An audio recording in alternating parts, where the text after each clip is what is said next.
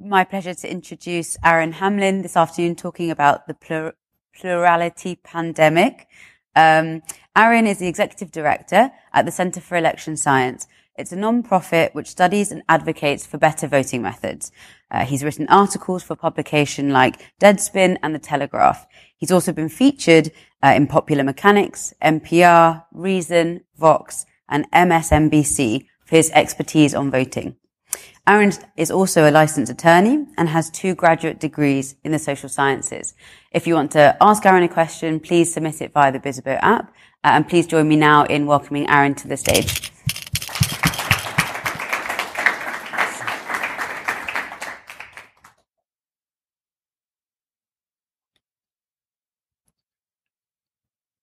Elections have vast consequences for everyone.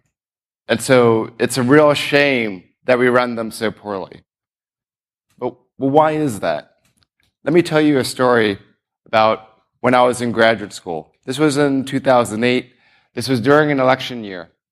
And so I was out to dinner with my friends, and we were all talking about who we were going to vote for. And there was something that was disconcerting to me.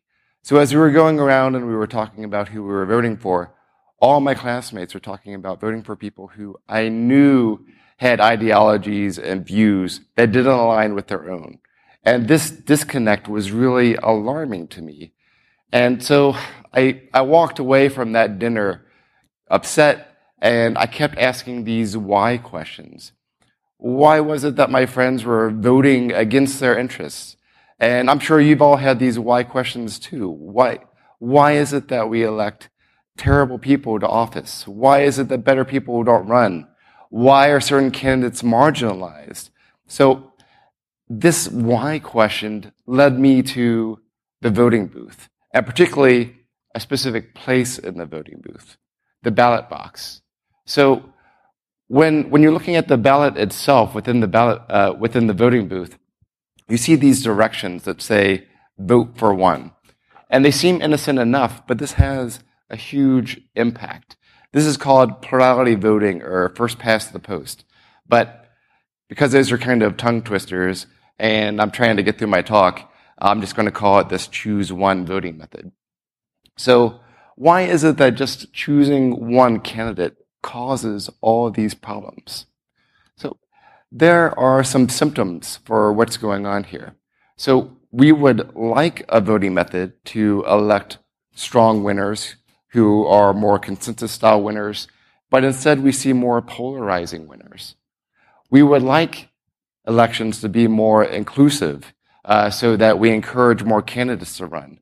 But instead, we're, certain, we're seeing certain candidates not run instead for fear of not being viable, where we use proxy measures for viable, like whether a certain candidate has money or whether they have name recognition but those attributes aren't necessarily good predictors for whether someone will do a good job in office. We would also like to see more inclusivity so that when people bring good ideas to the table, we are able to get a good measure of support for what those ideas are. But instead, we see ideas marginalized. There are also, we, so why, why is it that we see these outcomes? Well, the voting method that we have encourages us to betray our favorite. So imagine there's a candidate that you like, but you see that candidate is not being viable. So instead of choosing that candidate, you, you instead choose someone else that you're just okay with among the, the front runners. So you don't actually get to show support for the candidates that you like. We also have this voting method that is not expressive. We only get to choose one candidate. But if you have feelings about other candidates, you don't get to indicate that. And then finally, there's an issue with vote splitting. So if there are multiple candidates that are similar, we can't choose all of those candidates. Uh, so another candidate who doesn't have similar candidates running alongside them, uh, the vote can be split between them. Some people look at this as saying, okay, well, there's this issue with this choose one voting method. We'll just do a runoff and that'll be okay. But that doesn't solve the issue. We still miss out on that consensus candidate. So we can imagine that consensus candidate being someone somewhere in the center. But here, if someone is in the center, the vote gets divided on the left and on the right. And so that candidate in the middle doesn't make it to the runoff. This is true even with ranking methods that try to uh, simulate sequential runoffs. That candidate in the middle still gets knocked out with other methods such as ranked choice voting or instant runoff voting. So, what happens if this is untreated? What kinds of consequences does it have when we elect these, uh, when we use this terrible voting method to elect people to office? Well, these people in office have a lot of responsibility. One of those responsibilities is spending vast amount of money. And we can think about all the things that we would like to see prioritized with funding, but we're really talking about an enormous amount of money. Over worldwide, uh, government, uh, government spending totals to over $20 trillion. Now, that's a number that's not really easy to wrap our heads around. So just imagine $100 bills in US currency stacked up the size of skyscrapers surrounding the Statue of Liberty. So funding is not, uh, government spending is not the only uh, reason this is an important cause area. So people who are elected do more than just spending. They also control the policies that govern our day to day lives, not just our lives, but also uh, animals as well, looking at these policies. So we're looking at things like um, criminal justice reform, whether we treat inmates civilly, looking at uh, making sure that they can move back into society, or if we instead use policies now that, ha- that uh, uh, keep them from other human contact by keeping them in solitary confinement uh, looking at mental health issues, whether we decide to send people to war, uh, looking at uh, uh bio, um, biosafety risks, looking at animal welfare. Uh, do we use, uh, do we concern ourselves with animal welfare or do we allow factory farming to continue? do we address environmental issues or do we allow CO2 levels to rise? Do we address AI safety or do we uh, ignore it. And when we're talking about the voting method and all of these spending issues that it affects and all the policies that it affects, it's important to realize that this is something that happens at a worldwide scale. So this map that we see in front of us, this looks at all the places that use either our current uh, choose one voting method or a runoff type system. Uh, so we see the same issues as we uh, did before. In green, we see places where uh, they use a, a, ranking method that simulates a runoff uh, election. Now, we mentioned earlier that that simulation using that ranking method can lead towards a lot of the same issues as that runoff method that we saw before. So right now, as bad as this map looks with all that red using that crappy voting method, it's actually worse because the green isn't that good either. Now, uh, to be a little bit more optimistic, when we're looking at, before we were talking about single winner uh, uh, methods uh, for executive offices. Uh, here we're talking. Uh, here, this is a map of places that use different types of proportional methods. Now, proportional methods are a big step up. They address a lot of issues such as gerrymandering, um, but focusing. it's important to also recognize that when we're looking at using a single winner voting method, that it's important that we get executive offices right because executive offices, these are the people who sign in legislation and they often tend to be the most powerful lobbyists there are. So what do we do about all this? So we have this terrible voting method. What do we do as an alternative? Approval voting is another voting method that allows you to select as many candidates as you want.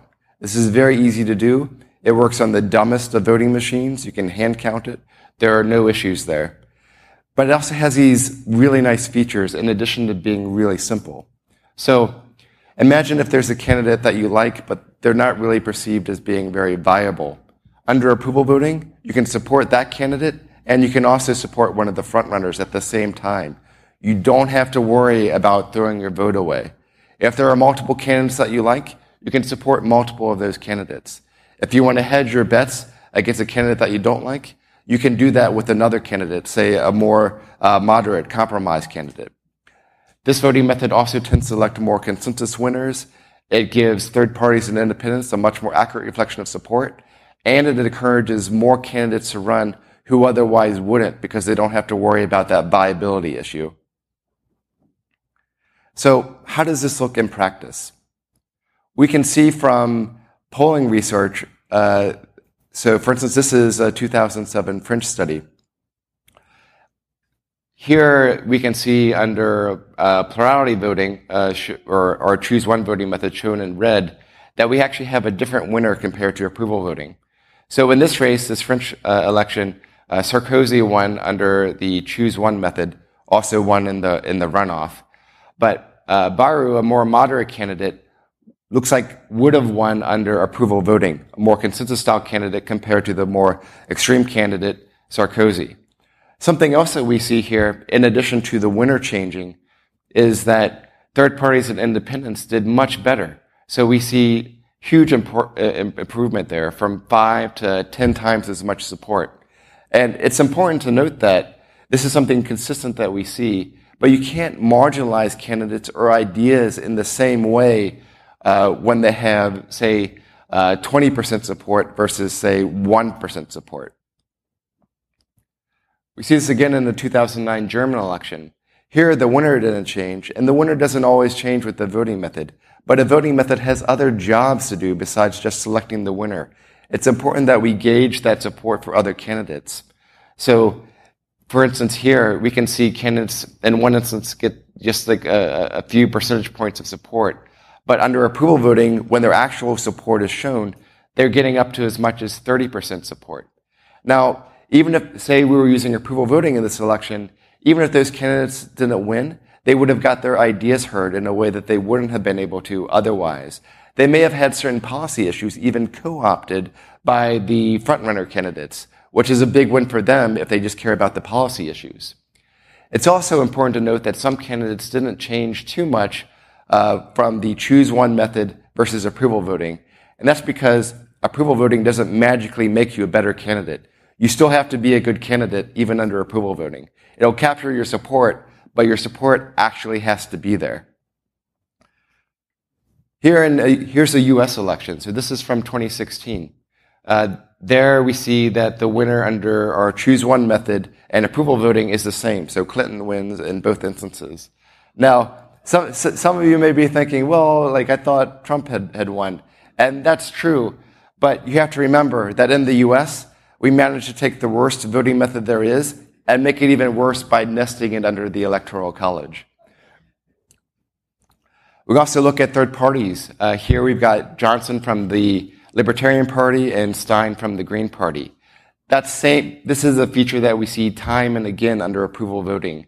That more accurate reflection of support for third parties and independents. Uh, Stein goes from 1 to 12%, Johnson goes to 3 to 21% these are candidates who are completely excluded from every single debate because of the small amount of support that they had. But that doesn't have to be the case when we're using approval voting. Also, something else that's interesting here, in that same year, Gallup had done a poll that asked people if they knew who in the world these other candidates were. Two thirds of people didn't because they were getting marginalized in the media. Imagine the positive reinforcement loop that would allow them to get more attention and not just them, but other candidates. We recall that under our current voting method, it can cause candidates not to run. This was the case in 2016 when Bloomberg decided not to run.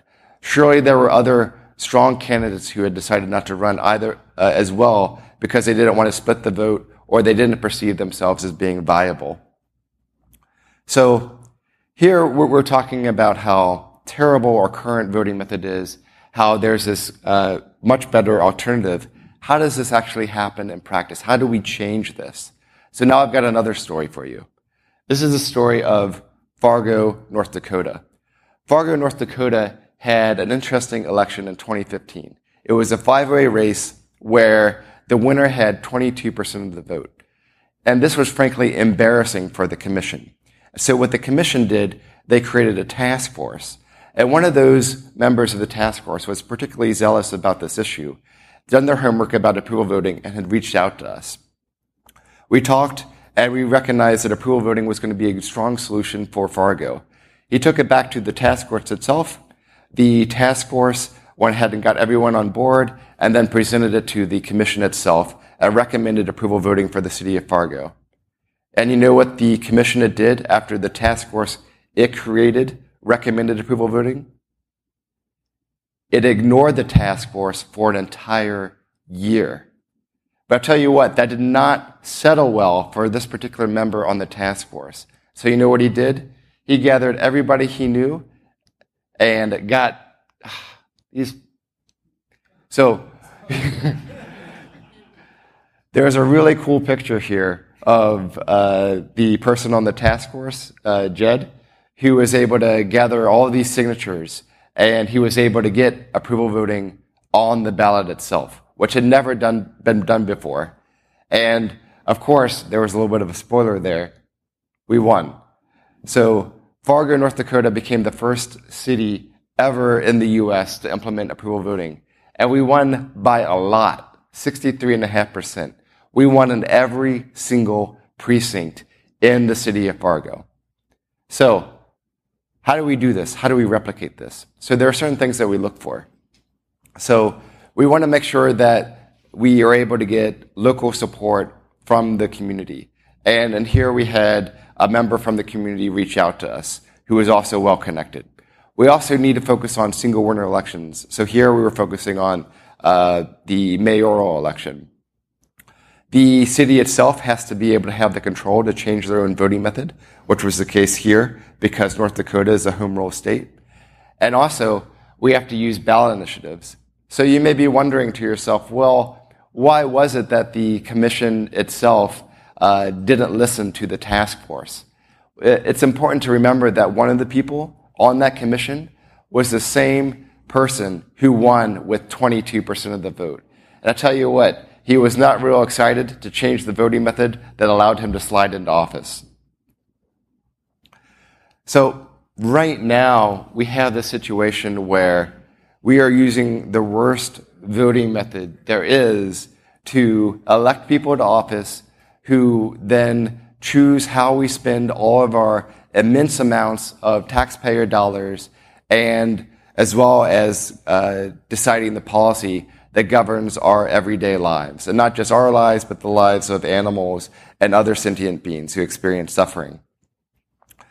But this is a solvable issue, as we showed in Fargo, a population of 120,000 people.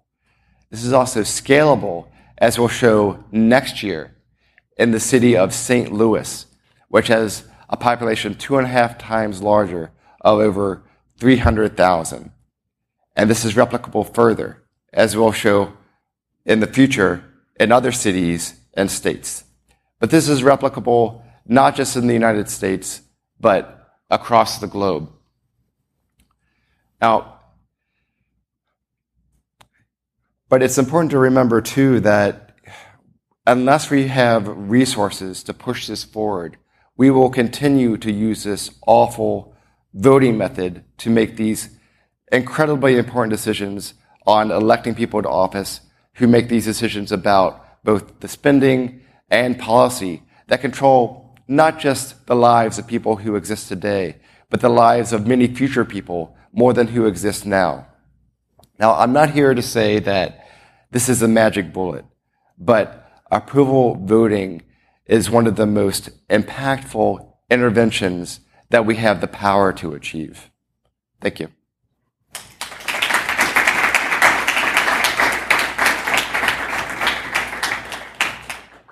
Uh, yeah, thanks very much for that, Aaron. So a few um, questions that kind of came to mind. So what what is the biggest? I mean, the, you know, you've made the case for it. What's the biggest pushback you get? Is it just inertia, status quo, incumbents like the way things work? Uh, from people who are elected, there's a little bit of incumbents like the way things work, mm-hmm. but we just circumvent that by we just don't ask them. Uh, we do mm-hmm. a ballot initiative instead. Mm-hmm. Um, but in, in, terms of uh, um, uh, barriers, we uh, there's not so much in terms of uh, pushback from members of the community. Uh, we're really, in terms of pushing forward, funding is the main issue that holds us back. Mm-hmm. Uh, ballot initiatives are very expensive to run. Mm-hmm. Um, and then how can people act on that? Where, where would they donate to? Uh, the Center for Election Science, uh, our website at electionscience.org. Mm-hmm. Um, and then also we communicate with uh, about other partners that we work with, and we also provide opportunities to be able to donate to our partners directly. Yeah. Okay. Um, and have you seen other examples outside of the US of this of this working well, or are you mainly kind of US focused currently? Uh, right now, we're focused on the US. Uh, like I mentioned before uh, this Fargo is the only city in the entire world that has implemented approval voting. Um, so we are real trailblazers here in this area. Mm-hmm. Um, so could you expand on why ranked choice voting uh, is not a good solution for the problems that you've laid out? Uh, so approval voting is nice because it has this very low complexity cost. It's very easy to implement, and it does a great job in electing strong winners. It captures a, a support for people who even uh, don't run, and it has a low barrier to entry for people who um, who are looking to run. With ranked choice voting, it's way more complicated. So uh, the you, you're looking at whoever has the most first choice votes. If someone has more than half, that person wins. If not, you look to the person with the fewest first choice votes. You eliminate them, transfer their next uh, preference mm-hmm. to the next candidate. Uh, then you add up all the votes against you. If anyone has more than uh, half of the first choice preferences, if yes, you've got a winner. If not, you repeat through that all again. Mm-hmm. So that's kind of complicated. With approval voting, you just choose as many as you want. Most votes wins. Um, it's you don't have to worry about special voting machines. Where with ranked choice voting, you do. Um, and then also with ranked choice voting, like I mentioned before, with the center squeeze effect, you can take a very clearly strong winner and not elect that winner. Mm-hmm. There are also issues with ranked choice voting where you can't honestly support your honest favorite. It can actually give you a worse outcome. And then for third parties and independents, the ranked choice voting algorithm doesn't do a good job at showing all the data at the same time. It's only looking at a portion of the data at any one point. And that can mean that you really don't get a very good picture for the support of third parties and independents. Whereas approval voting, in addition to being a simple algorithm of just addition, you also see all the data at the same time, which means that you to see all the support for third parties and independents, whereas you just can't see that in the same way with ranked choice voting. Mm-hmm. And is there actually any sort of rigorous studies or investigations uh, on in terms of how hard voters or easy they find it to understand uh, approval voting compared to other methods? I mean, intuitively, mm-hmm. it's very compelling, but have there been any studies? Um, not explicitly comparing uh, understandability, um, but in terms of education campaigns and partners that we, uh, partners and prospective partners that we've spoken to, the simplicity has a really uh, big impact compared to uh, ranked choice mm-hmm. voting. So if we think about complexity, there's like different ways that we can uh, measure that. One perhaps proxy measure would be how long it takes to explain something. So if you went back and tried to remember how long it took me to explain approval voting, choose as many as you want, most votes wins, versus all those sentences I said to explain ranked choice voting, mm-hmm. that's perhaps one measure of complexity. Um, and that goes a long way in being able to communicate like this, this voting method. Um, so, what do you think of attempting uh, statewide change somewhere already beyond the choose one method, such as Maine, uh, or do you feel city level change is the best place to start?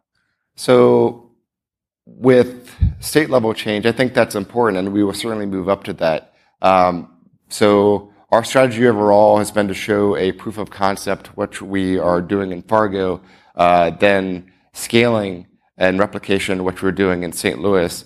So the next target will be even larger, um, over half a million, uh, and then uh, we'll be able to look at states themselves. So we have to show a little bit of a track record before uh, going at the at the state level. Yeah.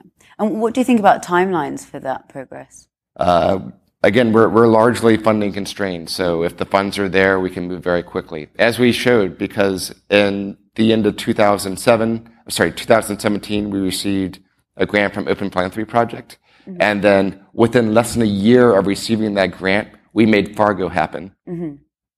So we're very quick and we're very efficient with the funds. Okay, great. And, and how big is the organization currently? Uh, our fourth hire will be uh, coming in on Tuesday. Okay. Wow. Um, and what do you think? Yeah, is this the fourth hire? You know. um, So, what, what do you think of the viability of the National Popular Vote Compact? Uh, so, interestingly, with the National Popular Vote Compact, it's uh, so which is just a way of using an interstate compact or an agreement between states to get a national popular vote. Well, I don't celebrate too heavily on that. Like it's mm. still better. Like for instance, we would have gotten Clinton, uh, who using different metrics we can see is a better outcome than than Trump uh, in the 2016 election. um, so it, it can be material in terms of the outcome, but we have to remember that even if we do that, we're still using the worst voting method there is. Mm-hmm. Uh, one, one nice component about approval voting is that it can interact with the interstate compact, which means that it has features like precinct summability, which ranked choice voting does not have. Um, and you can tabulate results with discordant states who aren't using approval voting because you can take this choose one data uh, from other states and add it with approval voting data, and you can sum those together. But you can't add ranking data and then uh, choose one data at the same time. Okay, great. Um, please join me in thanking Aaron for his time today.